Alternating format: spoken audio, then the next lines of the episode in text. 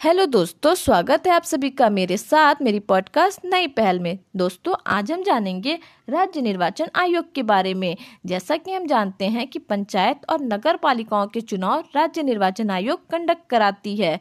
और यह एक संवैधानिक निकाय है मतलब यह भी एक कॉन्स्टिट्यूशनल बॉडी है। पंचायतों के लिए इसमें अनुच्छेद दो के है और नगर पालिका के लिए अनुच्छेद दो ए है। आइए अब जानते हैं कौन कौन से अनुच्छेद संबंधित हैं राज्य निर्वाचन आयोग से। तो अनुच्छेद दो के वन में ये बताया गया है कि यह एक सदस्य आयोग है और उनकी नियुक्ति राज्यपाल द्वारा की जाती है।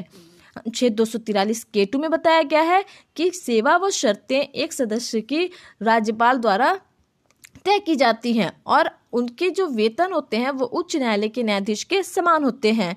वह अपना त्यागपत्र राज्यपाल को दे सकता है। अनुच्छेद दो सौ तिरालीस के में बताया गया है कि राज्यपाल राज्य निर्वाचन आयोग की सहायता हेतु कर्मचारी उपलब्ध कराएँगे।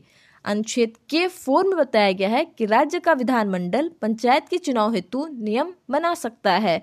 अनुच्छेद दो ओ में बताया गया है कि राज्य द्वारा निर्वाचन के संबंध में बताए गए किसी कानून को न्यायालय में चुनौती नहीं दी जाएगी। हालाँकि विशेष परिस्थितियों में यह चुनौती दी जा सकती है।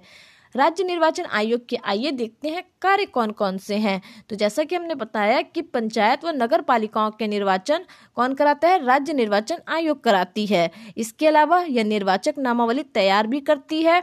जब राज्य निर्वाचन आयोग अनुरोध करे, तब उससे अपने कर्तव्य के निर्वहन के लिए राज्यपाल द्वारा आवश्यक कर्मचारी उपलब्ध भी कराए जाते हैं। पंचायत नगर पालिका संबंधी चुनाव की तिथियाँ कौन घोषित करता है? राज्य निर्वाचन आयोग घोषित करती है। नामांकन पत्रों की जाँच भी राज्य निर्वाचन आयोग करती है। चुनाव चिन्ह आवंटित कौन करता है? राज्य निर्वाचन आयोग करती है। और मतदान केंद्र लूटना, हिंसा व अन्य किसी कारण से निर्वाचन रद्द राज्य निर्वाचन आयोग कर सकती है। मिलते हैं दोस्तों अगली पॉडकास्ट में एक नए टॉपिक के साथ। तब तक के लिए धन्यवाद।